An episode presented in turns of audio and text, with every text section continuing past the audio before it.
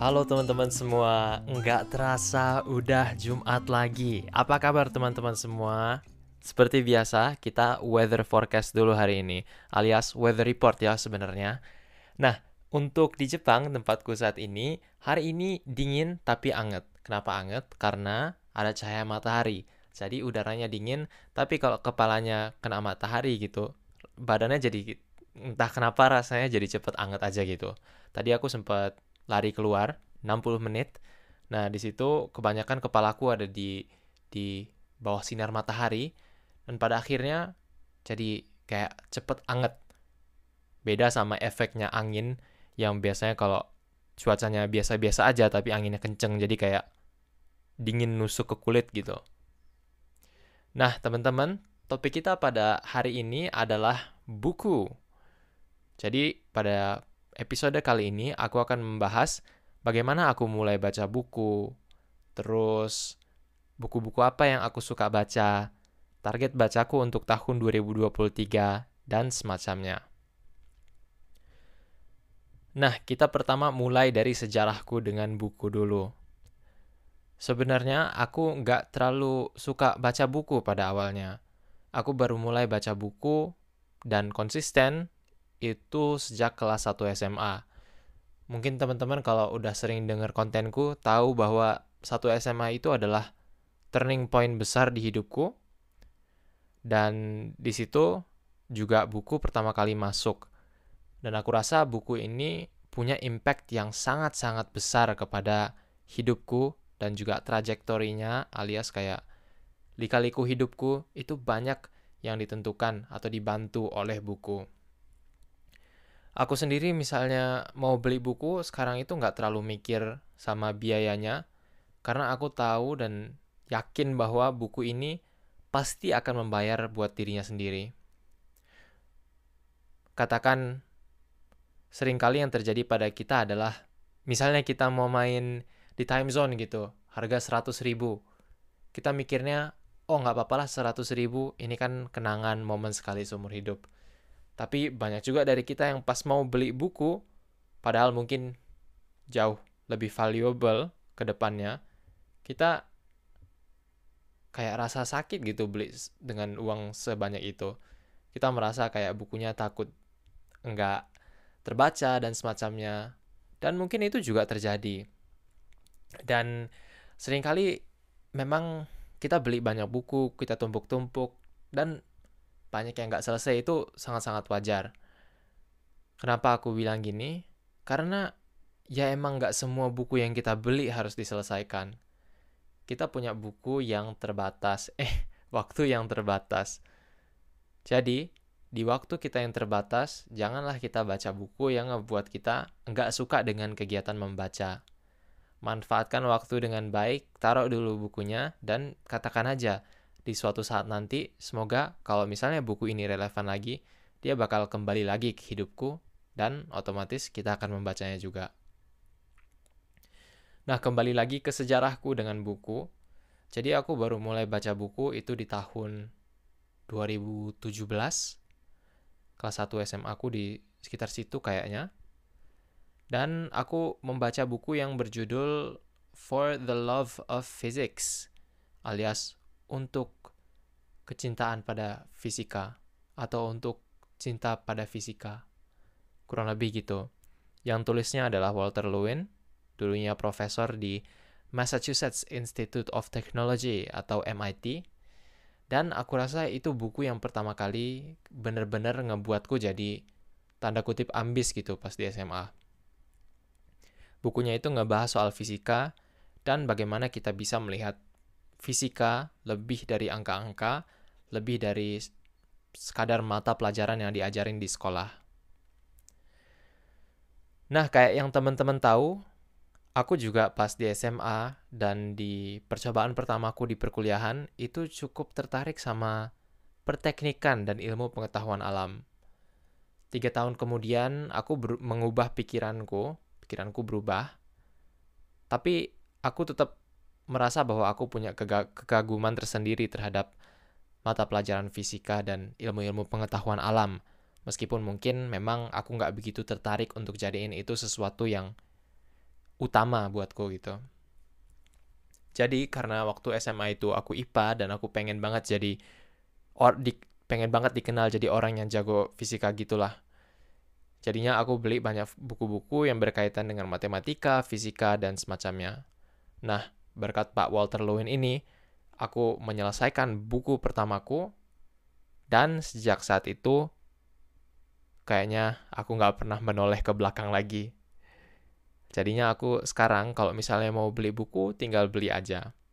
Dan lagi-lagi yang kayak ku katakan tadi, dia bakal membayar buat dirinya sendiri. Nah, setelah itu aku rasa pas aku mulai membaca itu kebanyakan bukuku itu jadi kayak buku yang non fiksi. Karena dulu aku merasa kayak kenapa ya? Kayak fiksi aku agak kurang bisa invested waktuku gitu ke situ. Atau mungkin karena waktu itu aku masih ada di fase ambisnya dari hidupku. Jadi aku mikir pengen kayak ala-ala orang sukses gitulah. Jadinya kayak baca-baca buku yang non fiksi tentang bisnis, tentang produktivitas, tentang habits, belajar dan semacamnya. Nah, caraku awalnya untuk mulai bisa konsisten baca adalah tadi untuk cari sesuatu yang emang benar-benar aku suka baca dan relevan untuk hidupku. Ada pepatah yang bilang, katanya kalau misalnya kita nggak suka baca, itu bukan karena bacanya yang nggak enak, tapi karena kitanya aja belum nemu buku yang tepat.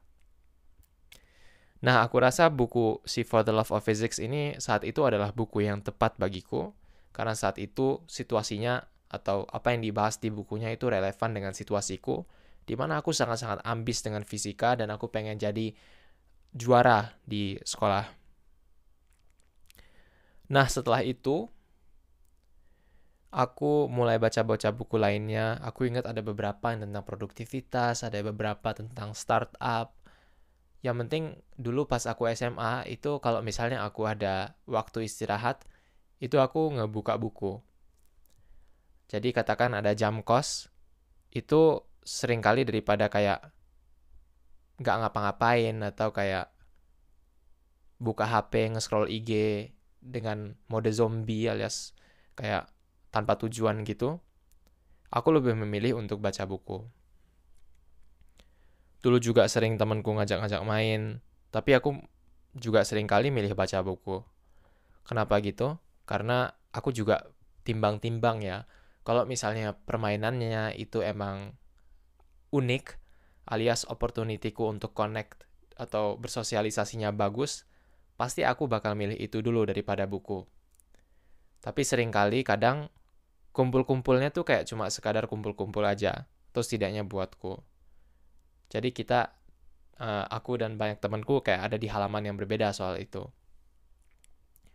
Jadinya pas lagi istirahat dan semacamnya, itu aku juga suka baca buku. Kalau misalnya ada yang ngajak main, oke. Okay. Tapi biasanya emang gak ada yang ajak main aja gitu. Dan jadinya lebih gampang buat fokus di buku aku rasa. Dan mungkin dulu aku merasa baca buku itu keren. Sampai sekarang juga aku masih mikir gitu ya. Jadinya, uh, tapi jadinya waktu dulu itu mungkin aku jadi lebih, lebih apa ya, merasa kayak keren aja gitu. Baca buku di, di publik nggak tahu kenapa mungkin waktu saat itu masih mencari validasi dari orang lain karena dulunya aku nggak begitu bagus di sekolah kan jadi kayak mungkin dengan orang lihat aku baca buku orang bisa lihat nih si Zahid nih jadi berubah nih atau semacamnya sekarang aku udah ada di fase di mana aku baca buku karena ya aku tahu aja kegunaannya buatku tapi di saat itu kayaknya ada faktor itu yang bermain sedikit nah fast forward ke hari ini. Hari ini kira-kira kayaknya sampai saat ini udah berapa puluh buku yang aku baca. Kayaknya belum sampai ratusan tapi kayak sekitar 60-an, 70-an mungkin atau kurang dikit. Di tahun 2022 kemarin, aku baca buku itu kalau nggak salah totalnya ada 3, 4, atau 5. Bisa dihitung jari. Tapi di tahun 2021-nya aku baca sekitar 31 buku. Nah, setelah aku coba agak ambis dengan target baca 31 buku ini, aku berefleksi. Ternyata pas sampai penghujung tahun, itu sering kali jadinya aku milih buku yang pendek-pendek atau buku yang gak terlalu aku suka tapi bisa cepet bacanya gitu. Itu karena aku mengejar target baca. Jadi di sepanjang tahun itu aku agak procrastinate alias nunda-nunda bacanya. Sampai di penghujung tahun itu aku langsung kayak ngegas banget gitu. Dan pada akhirnya aku pikir bahwa loh kok 31 buku tapi rasanya kayak aku dapat lebih sedikit gitu value dan ilmu yang bisa aku terapkan daripada kayak aku baca 10 buku tapi lebih bagus gitu buku-buku yang aku baca lebih relevan. Jadinya, di tahun 2022 aku memutuskan untuk nggak usah pakai target-target baca. Baca aja kapan bisa, kapan mau. Baca topik-topik yang pengen lebih digali. Dan pada akhirnya aku jadinya benar, nggak lagi bertendensi untuk milih buku-buku yang pendek, tapi aku jadi mulai milih buku-buku yang lebih panjang, atau ya yang sebenarnya isi halamannya berapapun lah, yang penting topiknya membuatku tertarik untuk baca. Dan di situ aku pada akhirnya di 2022 finish di 4 sampai 5 buku. Nah, di awal 2023 ini kerennya adalah setelah aku pindah ke Jepang, itu aku kayak yang aku bilang di episode-episode sebelumnya, aku jadi gampang punya habits baru bukan karena Jepangnya atau bukan karena pindah ke Jepangnya, tapi karena memang aku rasa aku terbantu oleh struktur yang diberikan oleh perkuliahan. Jadi aku rasa kalau misalnya aku di Indonesia pun dengan struktur perkuliahan kayak gini, aku rasa habits tuh bakal lebih jalan. Dan di 2023 ini, terutama di mulai dari akhir 2022 dan sekarang di awal 2023 aku jadi lebih banyak baca buku itu karena aku punya habits yang tadi yang kemarin sempat aku sebutin yaitu adalah habits untuk nggak pakai HP satu jam sebelum tidur. Dan karena sering kali kenyataannya adalah aku mau tidur tapi badanku nggak mau, jadinya daripada ngisi waktu tersebut dengan aku browsing Twitter atau apa, mendingan aku langsung aja buka Kindleku. Nah, kalau teman-teman baru pertama kali dengar Kindle, Kindle itu semacam e-reader. E-reader itu adalah buku elektronik. Jadi, ya buku, tapi dalam bentuk elektronik. Seringkali orang bilang, aku nggak suka baca buku digital. Aku sukanya baca buku fisik. Nah, itu menurutku fair-fair aja, dan memang kenyataannya buku fisik tuh punya keistimewaannya tersendiri. Tapi aku nggak terima argumen ini kalau misalnya orang tersebut membandingkan buku digitalnya, yaitu buku digital yang di HP atau tablet atau iPad, dan bukan buku digital di Kindle. Kindle itu tujuan utamanya atau fungsi utamanya itu adalah untuk dipakai membaca. Dia kayak terbuat dari e-paper yaitu kertas yang bentuk elektronik. Jadi kalau teman-teman coba bermain dengan Kindle, itu terlihat banget respons layarnya sangat-sangat lambat. Dia kayak warnanya cuma hitam putih doang. Karena itu fungsinya lebih mendekati ke kertas. Jadi kayak bentuk kertas yang elektronik dan kenapa dia nggak punya efek blue light yang ser se, se damaging atau merusak itu pas di malam hari. Meskipun dia elektronik ya, dibandingkan dengan HP atau tablet dan semacamnya. Pas kita baca pakai Kindle, itu rasanya emang kayak baca buku. Beda sama di HP atau di, di tablet dan semacamnya yang emang itu kayak ya ya kayak gitu-gitu rasanya kayak main HP. Jadi menurutku sebelum teman-teman mengatakan aku nggak mau baca buku digital, nggak suka nih baca buku digital, coba baca dengan Kindle coba invest ke Kindle. Nah, aku sendiri merasa buku digital ini sangat-sangat membantu dalam berbagai aspek. Yang pertama adalah sering kali kalau misalnya aku mau membaca, itu musiman. Alias, ada suatu hari di mana aku terinspirasi oleh video YouTube atau aku merasa tersakiti atau apa pun itu yang terjadi kepada diriku secara emosional, itu sering kali di situ aku pengen cari jawabannya melalui buku. Nah, kalau misalnya aku nggak ada Kindle nih, aku ber coba bergantung pada buku fisik. Yang sering terjadi adalah aku mau baca, tapi harus nunggu dulu untuk pesan bukunya. Apalagi di tempatku di Indonesia, itu di Duri, di, di Riau, di Sumatera, itu toko buku hampir nggak ada gitu, terutama buku-buku yang aku mau baca. Jadi kalaupun ada toko buku ya buku yang aku cari hampir pasti bakal nggak ada di situ gitu.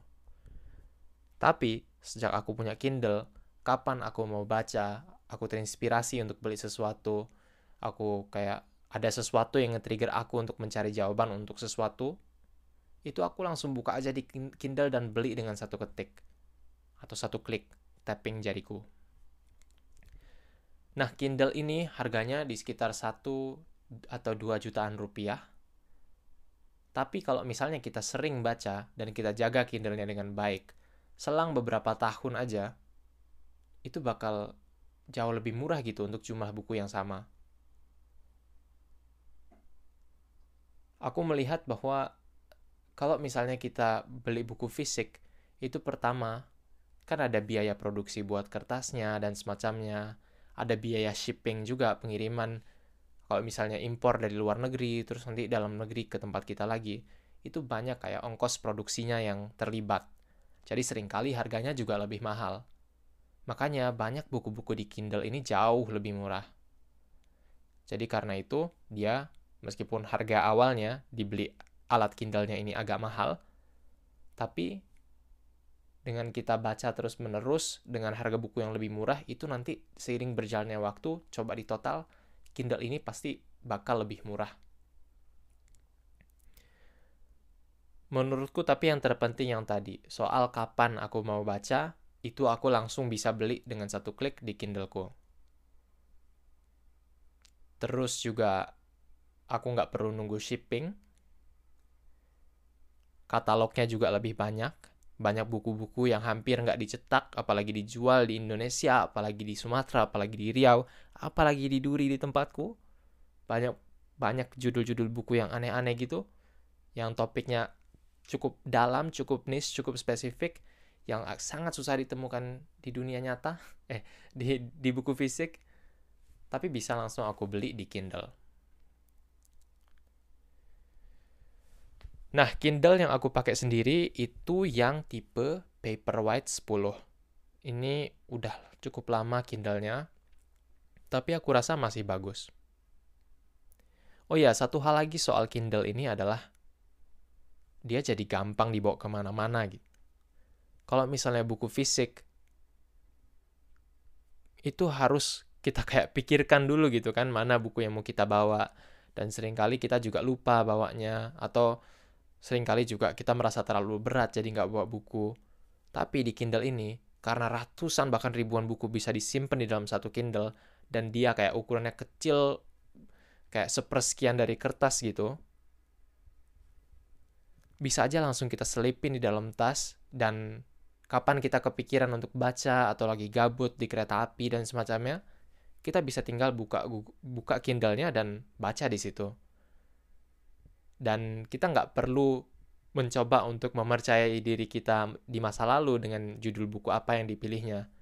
Kita bisa on the spot pilih mana buku yang paling tertarik kita baca di momen itu. Nah, karena itu makanya I love Kindle. Dan karena itu, aku rekomendasi juga teman-teman untuk invest di Kindle.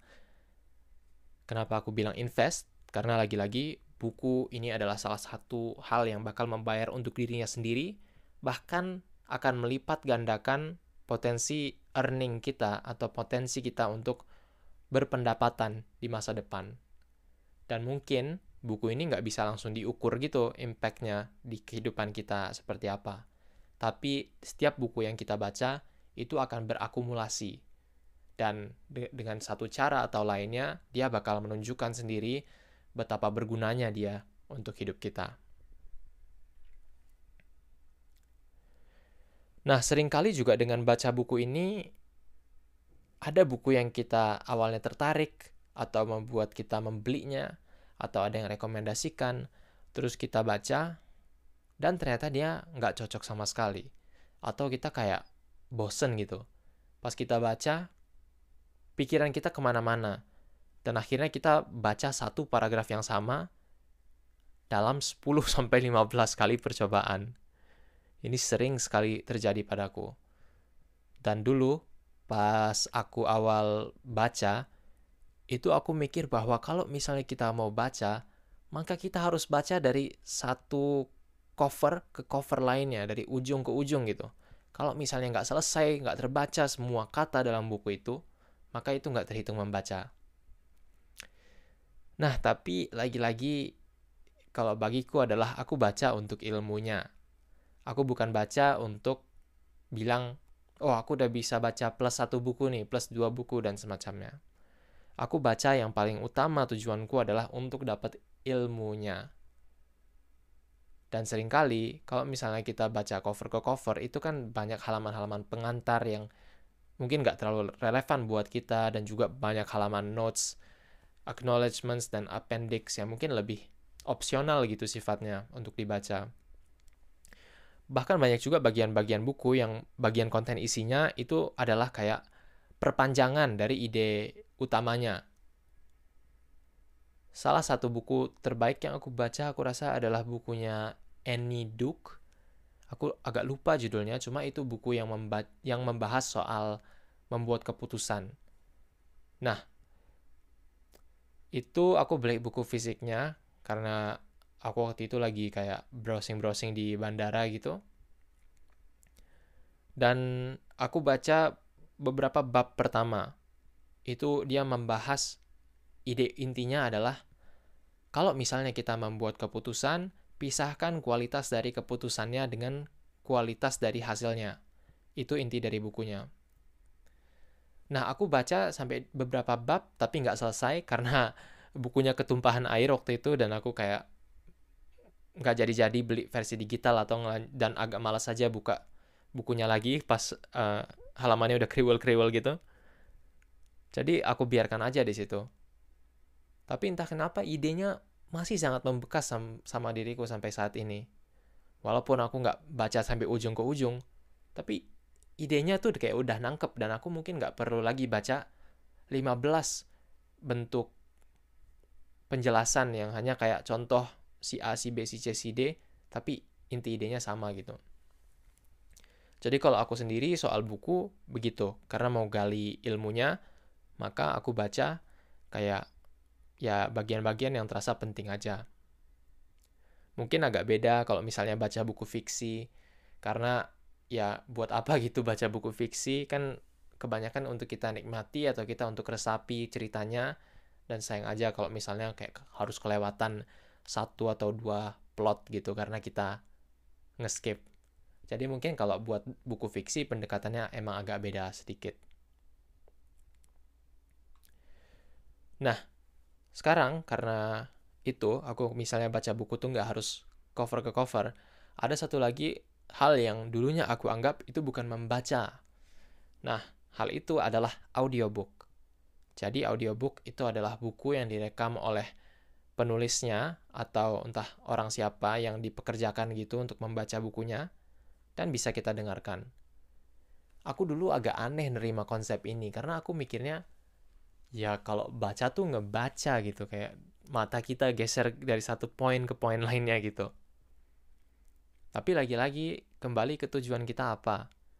Aku ngebaca tuh pengen isinya juga kan. Ada memang beberapa buku atau beberapa hal atau dalam konteks-konteks tertentu kita membaca karena itu ngelatih kayak kemampuan motorik tertentu mungkin. Tapi sering kali adalah aku pengen ngedapetin ilmunya. Nah karena itu hadirlah di sini si audiobook. Audiobook ini belum begitu umum aku rasa di Indonesia. Kalau aku sendiri juga jadinya harus langganan platform yang namanya Audible dari dari Amazon itu tiap bulannya kita dikasih satu kredit untuk mendapatkan buku tertentu atau untuk nanti kreditnya itu kita pakai untuk beli buku yang kita mau asalkan versi audionya tersedia. Nah, ini ngebantuku dulu untuk mencapai target 31 bukuku. Jadi aku pak aku dengarkan biasanya pas lagi lari atau pas lagi di perjalanan atau kalau misalnya kayak sekarang ini aku hidup sendiri itu aku dengarkan pas lagi masak atau lagi cuci piring. Ini memang memang ngebantu banget dulu. Dan aku rasa juga beberapa buku bahkan versi audionya itu lebih dalam gitu, lebih ngena daripada versi yang kita baca dari satu ujung ke ujung. Kenapa lebih ngena? Itu aku rasa karena sebagaimana teman-teman mendengarkan podcast ini, emosinya tuh bisa lebih ditonjolkan gitu. Si penulisnya dia bisa lebih bermain-main dengan intonasi, dengan kecepatan, dengan kayak ah gitu-gitunya gitu. Karena itu jadinya beberapa buku terutama yang agak emosional itu emang lebih enak didengarkan lewat audiobook. Sejujurnya sih aku juga sekarang masih agak susah kayak nerima konsep bahwa audiobook itu adalah buku dan kalau kita dengarkan artinya kita sudah membaca buku itu. Karena ide di kepalaku adalah membaca itu yang tadi ku bilang yang mata kita geser dari satu ujung ke ujung lain. Tapi kebanyakan orang yang aku pandang gitu ya, mereka udah melihat dan menerima audiobook ini ya sebagaimana buku biasanya. Dan emang kalau misalnya kita ngomongin ilmu, itu tetap dapat aku rasa. Nah, ini kayaknya tadi aku sempet sentuh sedikit tapi mungkin aku kelewat kayak ini aku udah off road nih dari apa yang sebenarnya pengen ku sampaikan tadi yaitu adalah soal buku yang tidak kita suka kalau misalnya ada buku yang nggak kita suka aku biasanya sekarang adalah yang kulakukan itu adalah kayak tutup bukunya taruh lihat kapan-kapan siapa tahu dia bakal kembali lagi ke hidupku Nah, ini sebenarnya adalah sesuatu yang aku baca di halaman-halaman akhirnya buku Factfulness karya Hans Rosling, salah satu buku favoritku. Di situ dia bilang adalah, kalau misalnya Factfulness ini kamu baca tapi nggak nyambung, taruh aja.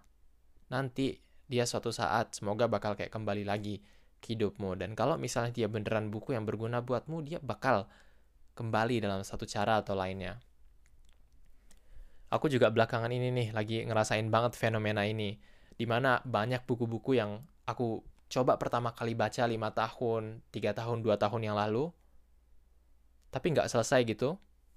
Dan baru belakangan ini aku coba baca lagi dan baru belakangan ini aku beneran merasa kayak, oh ini relevan banget nih bukunya sama situasi kondisiku saat ini. Nah, eh, salah satu buku itu adalah buku yang berjudul Range kalau nggak salah nama penulisnya David Epstein gitu.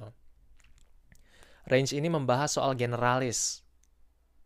Generalis versus spesialis gitu dan kenapa generalis itu bisa berhasil dan menonjol di dunia yang dikhususkan untuk orang-orang spesialis. Maksudnya generalis di sini adalah generalis dalam artian orang yang punya kecakapan di berbagai bidang yang berbeda. Di mana ini, kalau dulu mungkin aku baca, aku merasa nggak nyambung sekarang aku merasa aku nyambung banget karena aku melihat tendensi generalis itu di diriku. Di mana sampai sekarang aku belum tahu aku kayaknya mau jurusan apa. Dan jurusan yang paling aku terpikat itu adalah jurusan ekonomi yang di mana itu juga sebenarnya agak umum dan general dan bahkan jurusan ini juga disebutkan di dalam buku range ini di bagian yang mengatakan bahwa kayak mahasiswa ekonomi itu cenderung lebih oke okay dalam menyambungkan konsep-konsep dalam domain yang berbeda gitu. Jadinya karena aku melihat tendensi-tendensi generalis di diriku, aku sekarang jadi lebih nyambung dan lebih pengen nyelesain bukunya daripada kalau misalnya aku baca buku ini di masa lalu. Kalau misalnya waktu di masa lalu aku nggak tutup bukunya, mungkin aku selesai bacanya, tapi impactnya nggak begitu terasa. Momen ahanya gitu nggak terlalu nangkep. Tapi karena udah aku baca, di masa depan juga kemungkinanku untuk buka bukunya lagi jadi semakin dikit gitu. Karena aku merasa udah baca dan udah selesai dengan buku ini. Tapi karena dia masih ada di Kindleku, dan tertulis di situ bahwa aku baru selesai kayak 10 atau 15 persen gitu. Jadi aku kayak, oke okay, marilah kita beri buku ini satu kesempatan lagi. Dan sekarang aku pas mau tidur itu ini salah satu buku yang yang duluan aku pilih untuk baca. Kenapa aku bilang duluan aku pilih untuk baca? Itu karena sekarang kalau misalnya baca, aku nggak baca satu buku selesai, baru move on ke buku berikutnya, selesaikan lagi, baru move on lagi ke buku berikutnya. Sekarang ini, aku membaca buku itu bisa sampai 3, 4, atau 5 buku dalam saat yang bersamaan. Pas aku dulu baru baca buku, targetku adalah untuk nyelesain cover ke cover, baru move on ke buku berikutnya. Karena dulu mindsetku adalah buku itu kayak diselesaikan dan kita pengen kayak perbanyak atau banyak-banyakan jumlah buku yang dibaca. Jadinya karena itu, aku baru mau move on kalau misalnya aku udah selesai baca buku. Karena kalau misalnya kita baca 4 atau 5 buku yang bersamaan, dengan saat bersamaan, itu pasti selesainya buku tersebut akan lebih lama. Karena daripada kita memberikan katakan atau membaca 100 halaman di satu buku, kita membagi dulu 100 halaman itu katakan dua dengan 20 30 20 30 halaman untuk empat buku katakan di mana pasti kecepatan selesainya bakal lebih lama. Dan karena sekarang targetku bukanlah untuk banyak-banyakan baca buku tapi untuk nyerap ilmunya dan terapin di hidupku itu jadi nggak masalah samaku. Dan mungkin ada yang bilang juga itu apa nggak pusing bang baca kayak empat buku lima buku dalam saat yang bersamaan Bayangkan aja teman-teman di sekolah sekarang kan juga biasanya ngambil mata kuliah tuh bisa 4 sampai 5 yang berbeda. Dan sering kali satu hal yang kita pelajari di suatu mata kuliah itu juga berguna untuk mata kuliah lainnya. Jadi dia saling menguatkan, saling mendukung gitu. Nah, itu juga pandanganku sekarang terhadap baca buku lebih dari satu.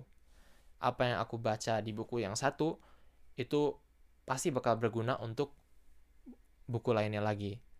Jadi sering kali aku lagi ngebaca buku yang A, terus pas aku baca buku C, dia ngasih suatu contoh atau cerita, itu aku jadi lebih paham dan lebih nangkep dan lebih aha gitu rasanya.